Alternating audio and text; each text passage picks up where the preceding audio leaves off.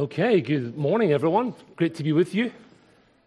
We are together, Debs and I are going to be covering Judges chapter 4 and chapter 5, and we're going to do a bit of a tag team today, okay? So I'm going to kick us off, and I'm going to pass over to Debs, and it's a great joy to share God's word with you. Let's look at uh, chapter 4 of Judges. I'm going to cover the first three verses. It says there, And the people of Israel again did what was evil in the sight of the Lord after Ehud died. And the Lord sold them into the hand of Jabin, king of Canaan, who reigned in Hazor. The commander of his army was Sisera, who lived in, wait for it, Harosheth Hagoyim. That's a great one, isn't it? Harosheth Hagoyim. Then the people of Israel cried out to the Lord for help, for he had 900 chariots of iron, and he oppressed the people of Israel cruelly for 20 years.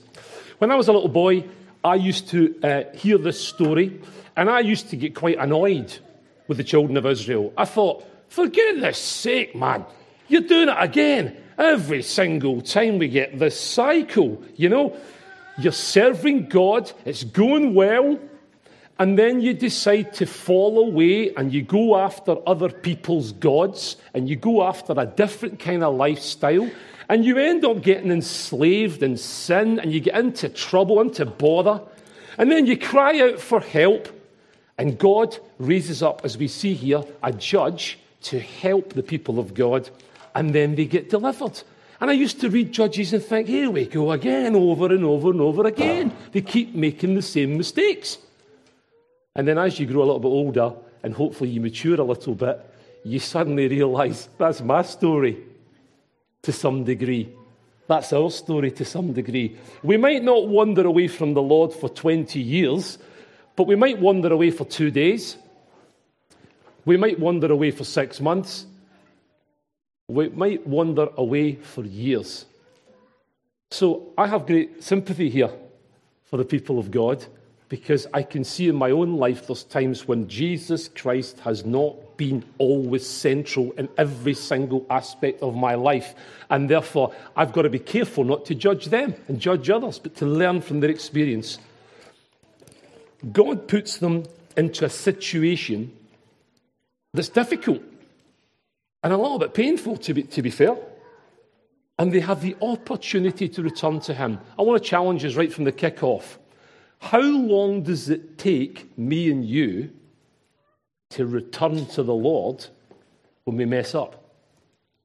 The thing that did strike me in this story was people of God, why is it taking you 20 years to return to the Lord? How much oppression are you prepared to put up with before you return to the Lord? When you wander away from the Lord and things begin to go skewed and things mess up because Jesus Christ is not central in your life, how long does it take before you say, Help? These guys and girls took 20 years before they finally, shall I say, saw the light and said, maybe we should go back to God. Maybe we should cry out to God for help. That would be a good idea. 20 years. They had fixed their eyes on the power of the enemy and they'd taken their eyes off the great God that was their God. They'd lost their perspective completely. And I felt the Lord share this in my heart from Scripture. This one verse, I wasn't planning to say it, but yesterday it came to me and I've written it down here. Here it is. It's in 1 John chapter 1, verse 9. Here it goes. If we confess our sins, he is faithful and just to forgive us our sins and to cleanse us, to wash us clean from all unrighteousness.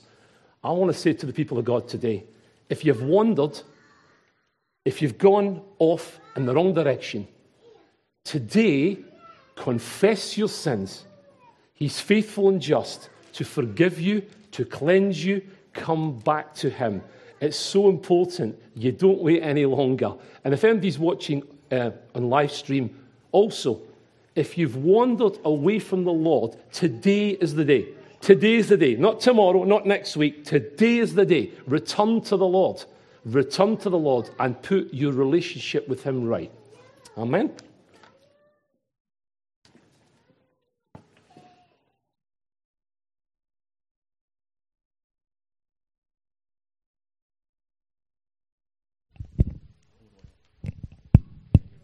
I'm on? Yeah, okay. Um, so in chapter 4, verse 4, we're introduced to Deborah. For those of you that don't know me, I am called Deborah. So um, my mum and dad chose Deborah because they love the biblical name and the character. And you know what? She is some namesake to follow after. She is some role model to follow after. She has a very impressive CV. So let's read verses 4 and 5 together. Deborah, a prophetess, the wife of Lapidoth, was leading Israel at that time. She held court under the palm of Deborah between Ramah and Bethel in the hill country of Ephraim. And the Israelites came to her to have their disputes decided. So, the first thing that we learn about Deborah is that she was a prophetess. A prophet spends time in the presence of God, listening for his voice and for his wisdom and following his direction and passing that on, that wisdom on, to the people of God. She had an understanding of God's plans and purposes.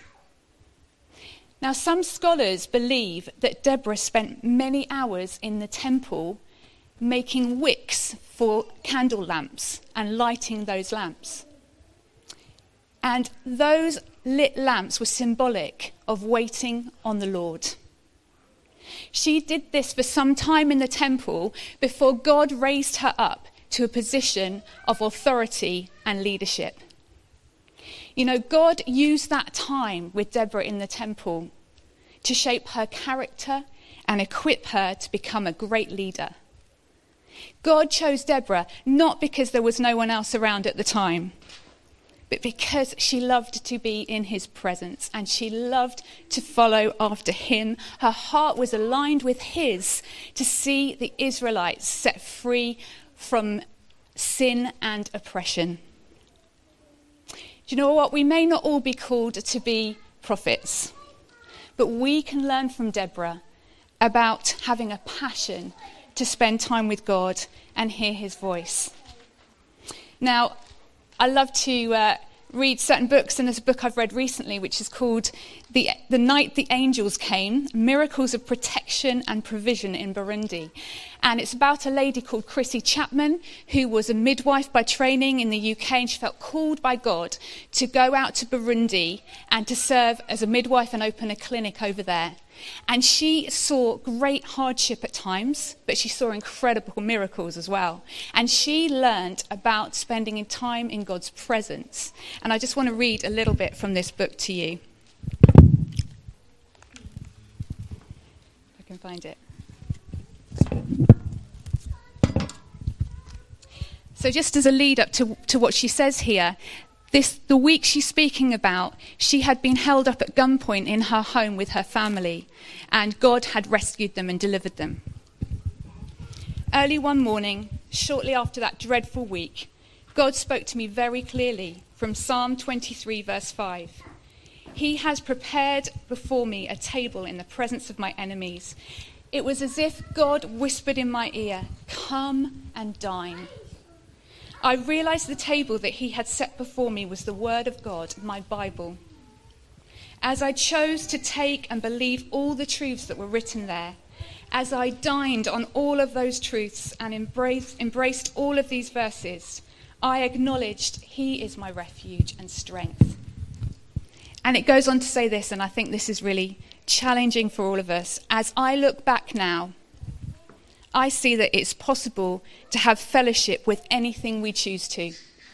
By that I mean that whatever we give room in our hearts to, whatever we embrace and think and talk about, the things we give time to, our dreams and fears, they will grow only as we feed them and give them room. It is a good thing to learn to dine at the table of the King. Do we give room in our hearts for the presence of God? Do we take our Bible, the Word of God, and dine on it, as she talked about here? Do we declare the promises from the Word of God over our lives and uh, over the lives of others?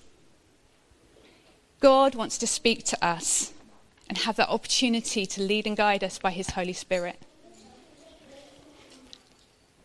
Further on in chapter 4, verses 4 and 5, we see that Deborah was a wife leading Israel. She presided as a judge over the people.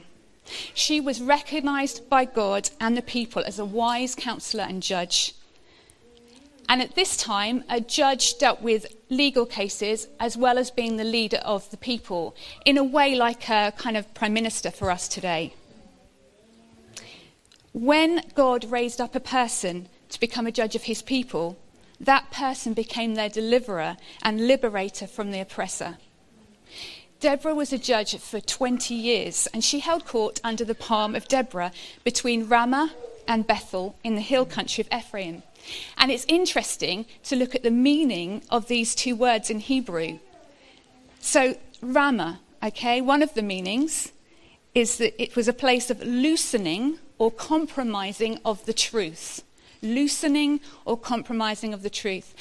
And the Israelites, spiritually speaking, had gone to this place where they were loosening what God had said, they were compromising their truth and their morals.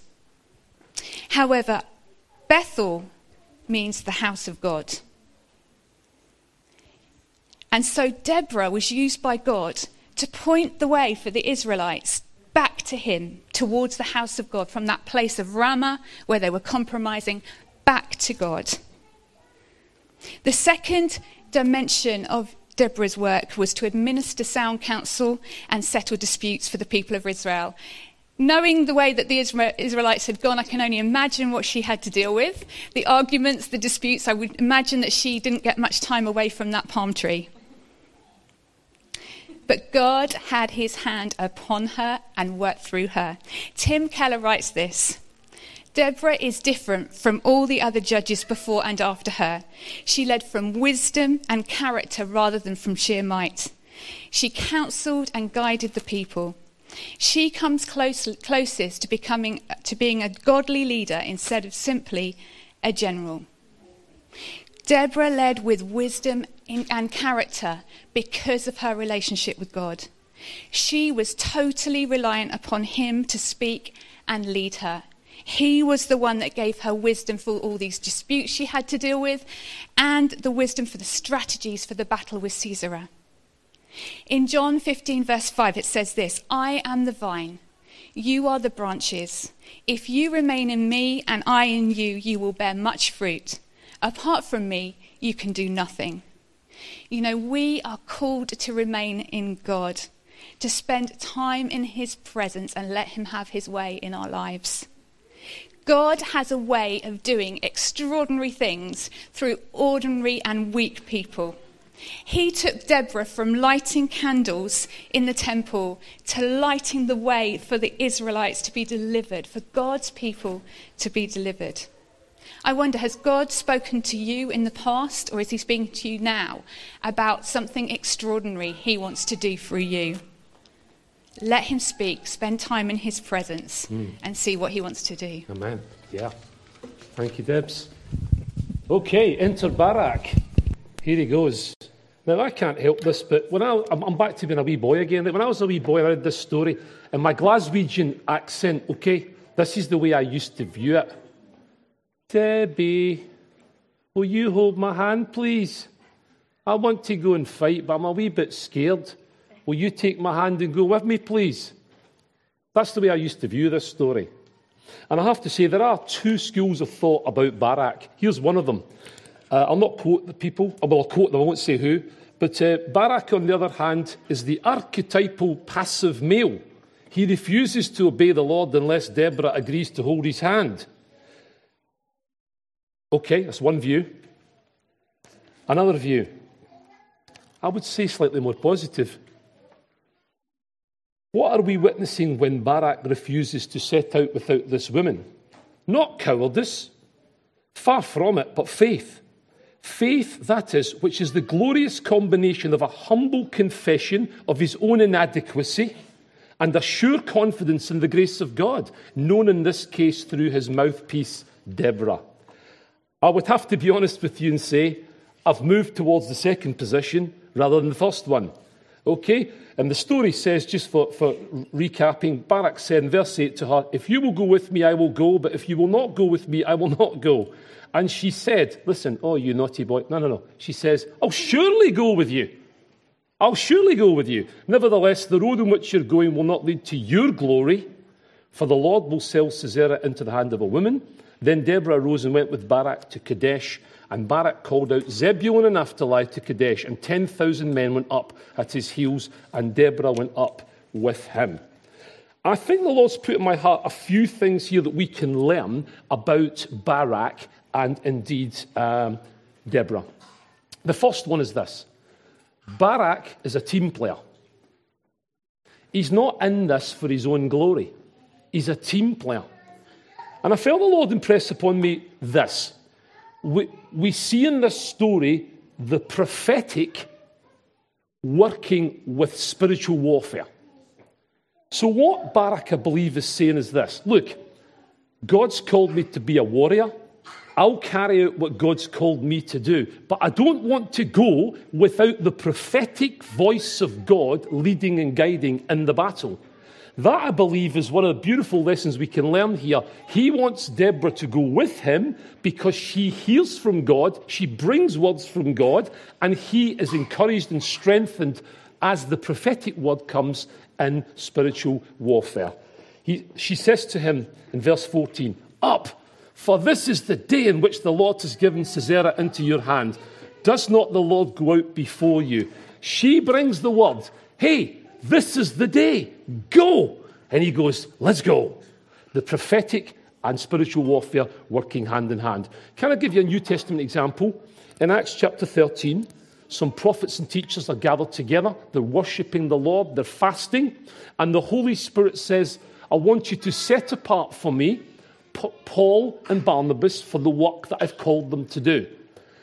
This is a beautiful story because what happens is the prophetic comes, these guys are released into the battle to advance the gospel, to plant new churches, and the prophetic and the warfare go hand in hand. One great lesson he's a team player, he's not a solo individualist doing his own thing. Secondly, he's a humble guy. He's not the kind of guy that's concerned. If you read Judges 5 24 to 27, which Debs will touch on later, he gives great praise to the lady Jael who brought the final part of the victory. He's not a guy who's fussed about his own particular personal glory. He's concerned about God's glory and about God's people being delivered. I like that in Barak. He's a humble man, and that's really, really important. And thirdly, he's a man of faith. Don't know if you know this, but if you go to Hebrews chapter 11, the New Testament, it says this And what more shall I say? For time would fail me to tell of Barak. And Hebrews 11:32, he gets a mention as a champion of faith. A champion of faith. This is the best altar call I've ever had. Two people are responding to the message as I preach. Fantastic. Love it. Bless you. It's brilliant. Okay, so he's a man of faith. He's a man who hears what God has to say through the prophetess Deborah. He acts on it, he carries it through, and he sees God do fantastic things. Uh, I remember a quick story about Terry Virgo years ago who was preaching, and in this church, it was in the States, and he said, Hands up those who are really blessed today by the word that he just preached, by the word of God. And, and, and all these hands go up. And then he said, the scripture, we're not blessed in hearing the word, we're blessed in doing the word. And that's so important. This guy hears the word and he does what God calls him to do. He's a man of faith. I don't know why God doesn't put Deborah or Jael in Hebrews 11. I can't answer your question. But I can tell you this Barak's in there not because he's a wimp, not because, Debbie, will you hold my hand, please? No, he's in there because he's a man of faith who works together with God's people, male or female, works together with God's people to see God's kingdom advance. And I, I just think he's, I think he's a great guy. And so my whole perception of Barak, thanks to at least a couple of writers uh, and looking at scripture again have helped me to think, wow, there's another side to this story compared to what I thought when I was a young boy. And that's a good, encouraging thing, isn't it? We're all learning, we're all growing. We don't have to stick to an opinion, okay, unless it's fundamental, but there are things we learn, we grow, we develop, we see some things a little differently. And that's good, that's healthy. We're on a journey together. Okay, so hats off to Barak, good guy, and a fantastic lady working with him. And of course, we'll hear later about a lady who uh, put us off camping for life. Thanks.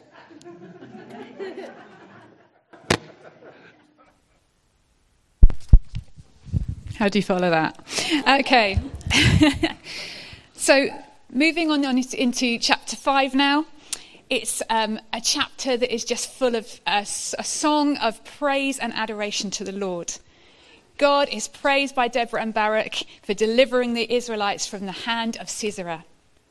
As the Israelite army marched, God was on the march, showing his power through pouring rain. In verse 4, we read. The one who makes the mountains quake was going to war, in verse 5. Sisera's, Sisera's army did not stand a chance. He had so called unbeatable chariots, but they were swept away by the river Kishon. Psalm 20, verse 6 to 8 says this The Lord gives victory to his anointed. He answers him from his heavenly sanctuary with the victorious power of his right hand. Some trust in chariots and some in horses, but we trust in the name of the Lord our God. They are brought to their knees and fall, but we rise up and stand firm. With God for us, who can be against us? We're on the winning side, and we have our warrior God fighting for us as we face trials and battles in life, just as Deborah and Barak experienced. Do you know, worship and thanksgiving help to give us perspective through all the celebrations in life and for all the battles. We recognize that God ultimately is the one that gives us all good things. But we also recognize in those hard times that God never leaves us and is always with us. No, we sing a song at home, and the chorus goes like this So when I fight, I'll fight on my knees with my hands lifted high. Oh God, the battle belongs to you. In the battle, we need to come into God's presence in prayer and we need to worship him and recognize that he is the one that is all powerful and will deliver us. Deborah lived a life dedicated to dwelling in the presence of God, a life of worship and thanksgiving. Praise and worship enabled Deborah to keep her eyes fixed on the true and living God, despite those difficulties that she was faced with on, on a daily basis. The challenge for us from chapter 5 is to ask ourselves do we have worshipping and thankful hearts? Whether times are good or bad, we are called to praise and be thankful. Another book, guys. Okay, this one's called Daring to Hope Finding God's Goodness in the Broken and the Beautiful. It's about an American lady called Katie who felt called by God to go out to Uganda to um, work with orphan children. And eventually, she opened up a huge house and adopted 13 children herself. She saw a lot of hardship, a lot of difficulties, but again, saw God at work in amazing ways. And at one time, when she'd been going through some difficult times, she really felt God challenge her to be thankful. And He challenged her to be thankful with post it notes, with sticky notes. So I just want to read this. Meanwhile, I kept recording on sticky notes the things God gave me sleepy baby snuggles, pink laundry flapping on the line, the encouragement of a friend, the provision of enough for today a home where strangers become family. Soon, sticky notes lined all the walls of the kitchen as I proclaimed to myself and anyone else who cared to know that God was my provider. Even when my flesh seized on the concern of not having enough and not being enough, I looked around at the tacky looking neon coloured paper that was taking over the walls, and I saw his provision that not only did not run out, but in itself was extravagant, abundantly, abundantly more than what we needed or deserved. I wonder how that makes you feel and how we should respond. Is there something practical you could be doing on a daily basis to show your praise and your thanksgiving towards God? Maybe you need to get some sticky notes and put them all over your kitchen as well. Maybe that's the way to go. But thankfulness brings us to a place where we see God at work in our lives. It reminds us of his provision and faithfulness, and it brings us security and peace. Tim Keller writes this Part of the key to enjoying peace is to be continually praising the Lord for what he has done and is doing for us, because the story we tell of our lives is not so much about us as about him. You know, if we live in just a Judges 4 mentality, it's almost like we just tell a narrative of our lives. But if we live from a Judges 4 and 5 perspective, we become a more thankful, humble people who honour God because He is the one who redeems us and rescues us. Through being thankful and grateful is a good reminder, reminder in the hard times that God is faithful and His character doesn't change. So let's take that as a challenge today. Uh, am I on? Yes. Let's just pull it together, shall we? All these uh, things we've been sharing with you. What's God saying to you today? Here's one thing it's time to return to the Lord. For some of us, it's time to come home. Uh, I was struggling to drive today in the way in, not because I was under the influence of alcohol or anything like that, but I was struggling to drive because I was crying. Because sometimes God just brings things to your memory and you think, I'm so moved by this. And it's a song by, if you want to get the chance to listen to it at home, I'd, I'd recommend it. A song by a Christian band called Rend Collective. And it's called Coming Home. And listen to this. This is what got me. True love is calling. I'm coming running home to you. Though I am broken, grace is my welcome home to you. If you need to come home today to the Father's house, come home. I'm sorry I keep saying this, but they're flooding back to me. It must be old age. When I was a wee boy, my mum used to say, Son, get yourself home. Your tea's ready. I felt God say today, Come home. The feast's ready. Come back to the Father's house. Don't wander anymore. Don't be oppressed by the enemy anymore. Run home to my house, says the Lord. Run home to my house. There's a feast ready for you. Draw near to him, as Debs was encouraging us, and listen to him. And let's obey him. Let's be wholehearted in our obedience, not just what I fancy doing and what I don't fancy doing. You know, I'm, I'm guilty of that at times. And be thankful, overflowing worship. In the room testify that even though life's tough at times, when we worship, when we praise, when we're thankful, somehow our perspective changes. It changes the atmosphere in the workplace. It changes the atmosphere and when we gather together. It changes the, the, the, the atmosphere in our marriages and our family lives or in our singleness and our neighbourly relationships we have. Everything changes with praise and worship and thankful hearts. Hallelujah. We're to, I'm going to invite the band to come now. And what we're going to do is this. We're